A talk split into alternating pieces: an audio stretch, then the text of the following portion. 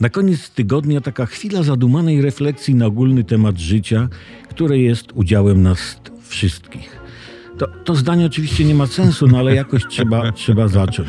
Chodzi o to, że e, praktycznie już święta wielkanocne są i, i poza wymiarem religijnym mają one charakter także kulinarny. Ja właśnie dzisiaj o kulinariach. Otóż przeczytałem w internecie, że pewna kobieta e, z USA napisała właśnie w internecie, że czuje się dyskryminowana przez brak bezmięsnej opcji w Kentucky Fried Chicken.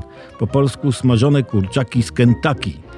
E, no coś, coś jest w tym zarzucie, bo ktoś napisał, że poszedł do świata dywanów kupić teleskop, to, to nie było instrumentów optycznych.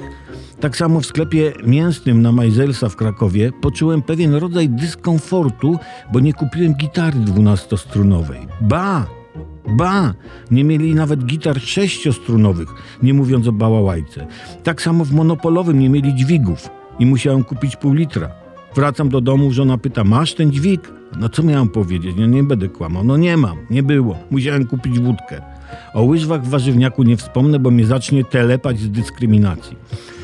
To już zaczyna rypać kaszkit oraz orać sombrero, że większość sklepów i lokali ma w nosie bardziej urozmaiconą klientelę. Ale ja też z drugiej strony rozumiem tę Amerykankę, która narzekała, że w KFC nie ma opcji wegańskiej. Sam jestem jakby weganinem trochę, bo lubię do kotleta jedną czy dwie rośliny. I też czułem się dyskryminowany jak ona, bo w wegańskiej restauracji nie było opcji mięsnej.